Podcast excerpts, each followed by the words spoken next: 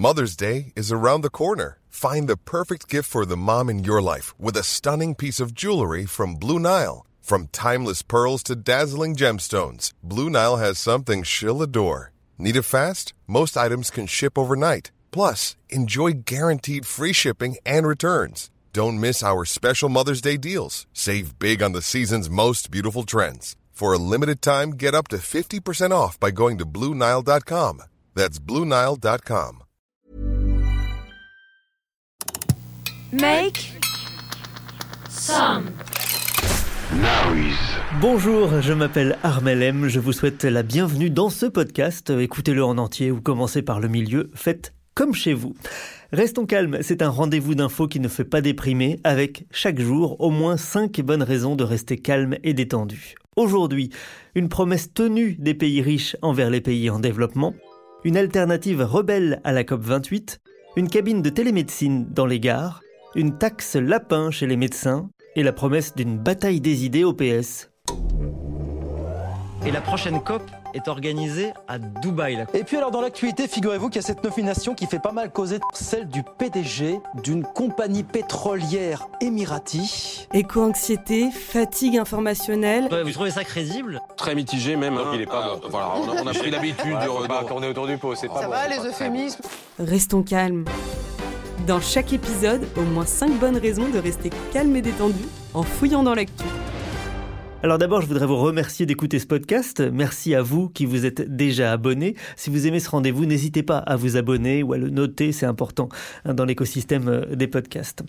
On entendait parler de la COP28 dans le petit générique juste avant. Chaque année, des représentants de tous les pays, ou presque, se retrouvent pour un marathon de négociations autour du climat dans le cadre des COP, les conférences des Nations Unies sur les changements climatiques. Alors le lieu de rendez-vous change. En 2015, la COP21 était à Paris. Elle avait débouché sur un accord ambitieux qu'on a du mal à respecter depuis. La COP27 l'année dernière était en Égypte et la COP28 débutera fin novembre à Dubaï, aux Émirats arabes unis. Et là, ça coince un peu. Les Émirats sont l'un des principaux exportateurs de pétrole au monde. Ils comptent augmenter leur production de barils de 25% d'ici à 2027.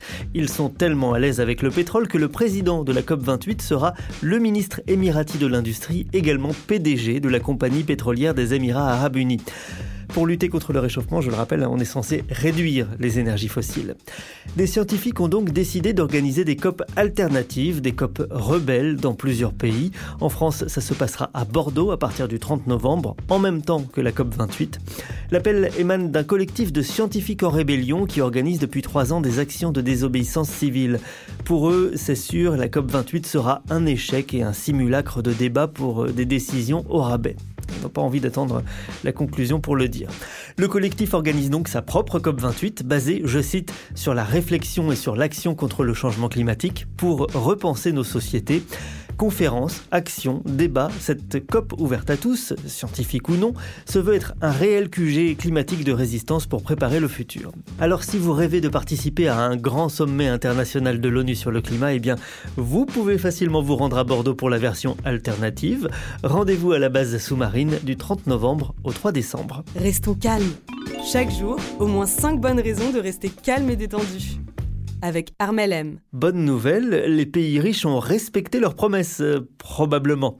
Selon l'OCDE qui surveille tout ça, les pays riches ont probablement respecté leurs promesses de verser 100 milliards de dollars par an aux pays en développement pour les aider à faire face aux conséquences du changement climatique. Le calcul se base sur des données préliminaires et non encore vérifiées. On n'a donc pas la certitude que les 100 milliards par an ont bien été atteints. Ce qu'on sait, c'est que si la promesse est probablement tenue, elle l'est avec deux ans de retard. Les pays riches s'étaient engagés à porter à 100 milliards de dollars par an leur aide climatique d'ici à 2020. Ils l'ont probablement fait en 2022. Avant de retrouver la journaliste Agathe Lévesque qui a du mal à garder son calme au micro mais elle essaie. En bref, quelques bonnes nouvelles. Bonne nouvelle. Olivier Faure veut se lancer dans la bataille des idées. C'est un article du Parisien qui nous l'apprend, c'est même le titre de l'article. C'est une bonne nouvelle, mais alors on se demande euh, quelle bataille occupait le patron du PS jusqu'ici. Il y a plein de sujets que je veux introduire dans les mois et les années à venir pour perturber le jeu médiatique, explique Olivier Faure, pour reprendre le dessus dans le combat culturel avec les droites. Très bien. On attend. Bonne nouvelle Bonne nouvelle pour les médecins, oui, qui en ont marre qu'on leur pose des lapins. Le Sénat propose d'instaurer une taxe lapin, une sorte d'amende à payer lorsqu'un patient ne vient pas au rendez-vous. Son montant serait fixé par décret et affecté à l'assurance maladie. L'idée est de lutter contre l'absence de civisme de certains patients qui ne prennent pas la peine de prévenir quand ils ne viennent pas. Les médecins poirotent au lieu d'examiner quelqu'un d'autre et ça, ça les énerve.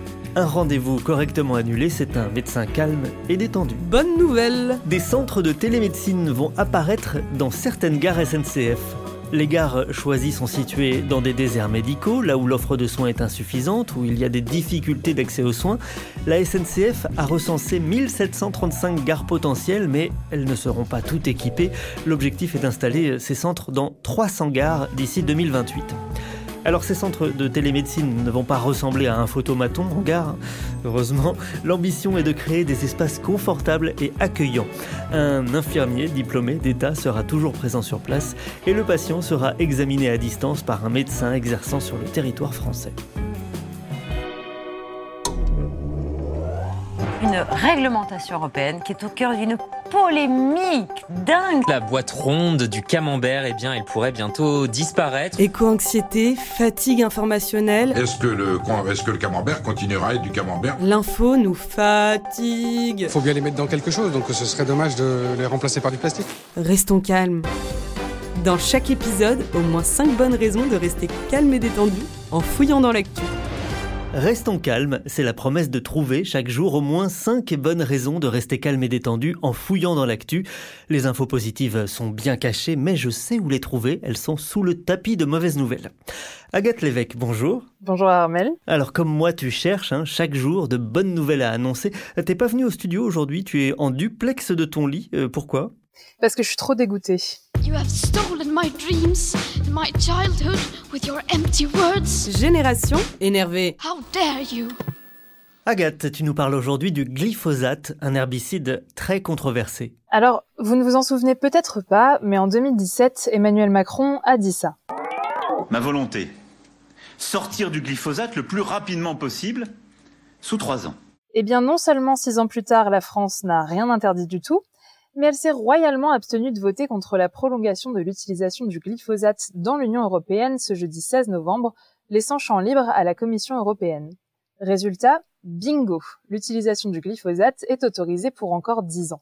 Le glyphosate concentre à lui seul beaucoup de tensions et de questions, notamment entre les agriculteurs et les écologistes. Pour les agriculteurs, c'est un herbicide qui, depuis son entrée sur le marché dans les années 70, s'est montré efficace et participe à maintenir les rendements. Mais à quel prix? Depuis 2021, l'Organisation mondiale de la santé a classé cette substance comme cancérogène probable, n'en déplaise à Monsanto Bayer qui essaie de faire croire que le pesticide ne présente aucun danger pour l'homme, en commandant notamment des études à des experts de ses propres firmes ou en en influençant d'autres. Elle est aussi suspectée d'être un perturbateur endocrinien et aussi d'être en lien avec le développement de la maladie de Parkinson, rien que ça.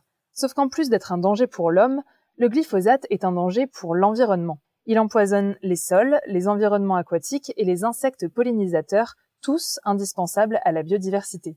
En utilisant le glyphosate, on tue les abeilles, les papillons, les bourdons, qui par leur pollinisation des espèces végétales garantissent quand même un tiers de l'alimentation mondiale. Alors bien sûr, un abandon total du glyphosate, ça s'organise, et nombreux sont les agriculteurs à dire qu'ils n'ont pas les moyens financiers ni matériels de basculer vers un mode de production plus respectueux de l'environnement, et finalement de leur propre santé. C'est là que l'État a un rôle à jouer, et Macron lui-même le sait. L'INRA a identifié des solutions techniques crédibles. Et l'enjeu réside dans la mobilisation et l'accompagnement des filières concernées. Aujourd'hui, le ministre de l'écologie Christophe Béchu lui-même dénonce une dinguerie à propos de cette autorisation. Promis, ce ne sont pas mes mots, mais bien les siens. Nous n'étions pas en accord avec la position de la Commission pour une raison simple, c'est que ça aurait été une régression environnementale et que la position de la Commission qui dit on autorise tous les usages pendant 10 ans sans limite est une dinguerie. Nous sommes opposés à cette position. Bon, l'autre dinguerie, c'est quand même dans cette interview, il dit qu'une abstention vaut un vote contre. Sauf que non, Christophe, parce que sinon, il n'y en aurait pas encore pour 10 ans de glyphosate. Bref, on est encore mal barré pour protéger l'environnement et la santé des agriculteurs, et si cette nouvelle ou cette chronique ne vous énerve pas suffisamment, j'en profite pour aussi vous recommander le film Goliath, sorti en 2022, et qui revient justement sur la bataille politique contre les pesticides, avec apparemment beaucoup de réalisme. Merci Agathe pour cette dinguerie de chronique. Génération énervée. Euh, la chaîne Gulli fait revivre le Club Dorothée au travers d'un jeu présenté par Nicole Ferroni et Jackie Jakubowicz, Jackie du Club Dorothée. Euh, deux candidats s'affrontent aidés par des célébrités entre des images d'époque. Euh, Est-ce que je donne cette info ou pas? J'arrive pas à savoir si c'est une bonne nouvelle. Bonsoir mesdames et messieurs et bienvenue au grand jeu des années du Club Dorothée. Non Bon. Je vous ai promis au moins 5 bonnes raisons de rester calme et détendu en écoutant ce podcast. On fera le, le bilan à la fin pour savoir si j'ai tenu promesse. Mais d'abord, quelques nouvelles de Taylor Swift pour finir. Ou plutôt des nouvelles d'une banque fan de Taylor Swift. Ce n'est pas spécialement une bonne nouvelle, hein, sauf pour la banque en question, mais j'ai trouvé ça un peu fou, alors je vous en parle. La troisième plus grande banque de Singapour a signé un partenariat avec Taylor Swift au printemps dernier, afin de permettre à ses clients détenant une carte de crédit d'accéder à des préventes exclusives de billets de ses concerts 48 heures à l'avance. Conséquence, au troisième trimestre, la United Overseas Bank a vu le montant de ses commissions de cartes bancaires flamber de 89% sur un an grâce à une explosion des adhésions à ses cartes de crédit. Il faut dire qu'entre-temps, Taylor Swift a annoncé une tournée en Asie. Alors voilà, je pense qu'aujourd'hui, les patrons de cette banque sont vraiment calmes et détendus. Ce qui serait bien maintenant, c'est qu'elle signe euh, Taylor Swift un partenariat avec Restons Calmes. Est-ce que quelqu'un a son numéro? Maxence? T'as le numéro de Taylor Swift? Non. Bon. L'actu est déprimante, accablante, elle nous plombe au point qu'on hésite parfois à écouter les infos. Mais en cherchant bien, on trouve de petites choses positives. Les pays riches respectent la promesse faite aux pays en développement. Des scientifiques proposent d'imaginer un futur plus radieux à Bordeaux. La SNCF rapproche ses clients des médecins dans les déserts médicaux. Le patron du PS se lance dans la bataille des idées. Et les fans du Club Dorothée sont heureux tous les jeudis sur Gulli. Voilà ce que j'ai trouvé aujourd'hui. Je vous donne rendez-vous demain entouré d'une belle équipe très calme. Restons calmes.